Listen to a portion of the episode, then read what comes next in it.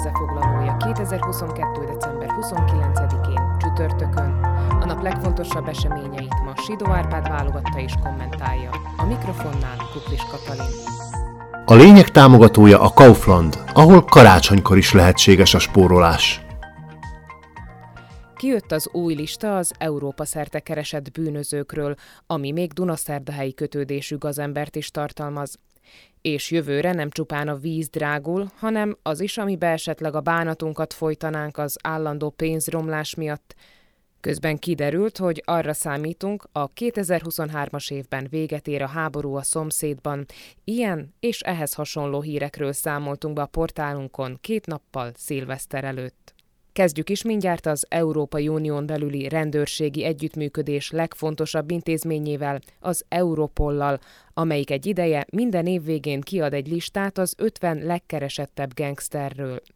Hát ha valaki felismer ott olyan arcot, akit aztán rendőrkézre lehet keríteni. A hírhetségek névjegyzékében szép számmal szerepelnek közép- és kelet-európai gonosztevők, de csalóközi szempontból egy szlovák figura a legértékesebb.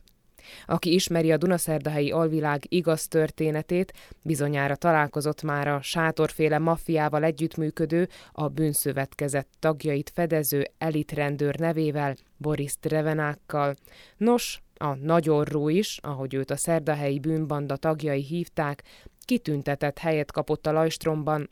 Itthon a legfelsőbb bíróság már el is ítélte, 17 évre bevarta a két kapura játszó ex-zsarut, azaz, hogy csak bebörtönözte volna, de ahhoz előtte nyakon kell őt csípni. Idén már abban a tudatban pukkanthatjuk a szilveszteri pesgőinket, hogy bebizonyosodott, jövőre 30%-kal nő a szeszes italok jövedéki adója. Igaz, az éttermi szolgáltatások és az idegenforgalom területén még ezzel ellentétes folyamatok zajlanak, itt majd csökken az áfa, Ebből meg az jön ki, hogy aránylag olcsóbb lesz meginni valamit egy csárdában, mint sem egy flaskót venni a boltban. Ha már ilyenre pénzt adunk, adjuk meg a módját a piálásnak, és még a víz is drágul januártól, hiszen a vízműveknek villanyáramra van szüksége a munkafolyamataik minden szakaszához, az árammal kapcsolatos kiadásaik viszont megugrottak, ha pedig nem emelik meg az árakat, tönkre mennek, mint az oroszok általában a hódító háborúikba. Az évvégi közvéleménykutatás Zsosdinak még nincs vége. Most az illetékes ügynökség azt mérte fel, mit gondol az ország sok millió biztonságpolitikai szakértője, mikor ér véget a háború Ukrajnában. Persze a legpontosabb meghatározás ezzel kapcsolatban úgy szól, ha az oroszok abba hagyják a vérengzést, akkor konyec a háborúskodásnak, ha meg az ukránok tennék le a fegyvert, akkor Ukrajnának fellegzett. A szlovákiai válaszadók megtették tipjeiket, és 50%-nál is többen arra számítanak, hogy jövőre befejeződik a hadviselés.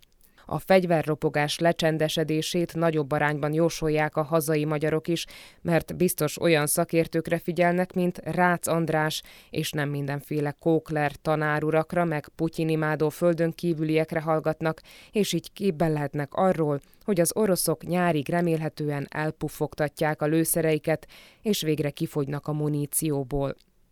Jelenleg viszont helyzet alakult ki a frontokon, sem Ukrajna, sem Oroszország nem képes jelentősebb előrenyomulásra. És aki úgy érzi, belebetegszik abba a tudatba, hogy a világ legnagyobb atomhatalmát egy elmebeteg irányítja, gondoljon arra, hogy most nem jó páciensnek lenni. Ha orvoshoz készülünk, jó, ha tudjuk, átmenetileg még a szokásosnál is tovább kell ácsorogni a váróteremben. Az influenza járvány miatt ugyanis a karácsonyi ünnepek alatt megemelkedett a betegek száma a sürgősségi osztályokon. Ha tehetjük, inkább kúráljuk magunkat otthon, pihenjünk eleget, és sok folyadékot fogyasszunk, lehetőleg még idén, mert ahogy arról értesülhettünk, jövőre minden drágább lesz. Sidó Árpád szerint ez volt a lényeg december 29-én csütörtökön, hírösszefoglalónkat minden hétköznap este meghallgathatják ugyanitt. Podcastjainkat pedig keressék a Paraméteren, illetve a Spotify, az Apple Podcasts, a Google Podcasts vagy a Podbean platformjain.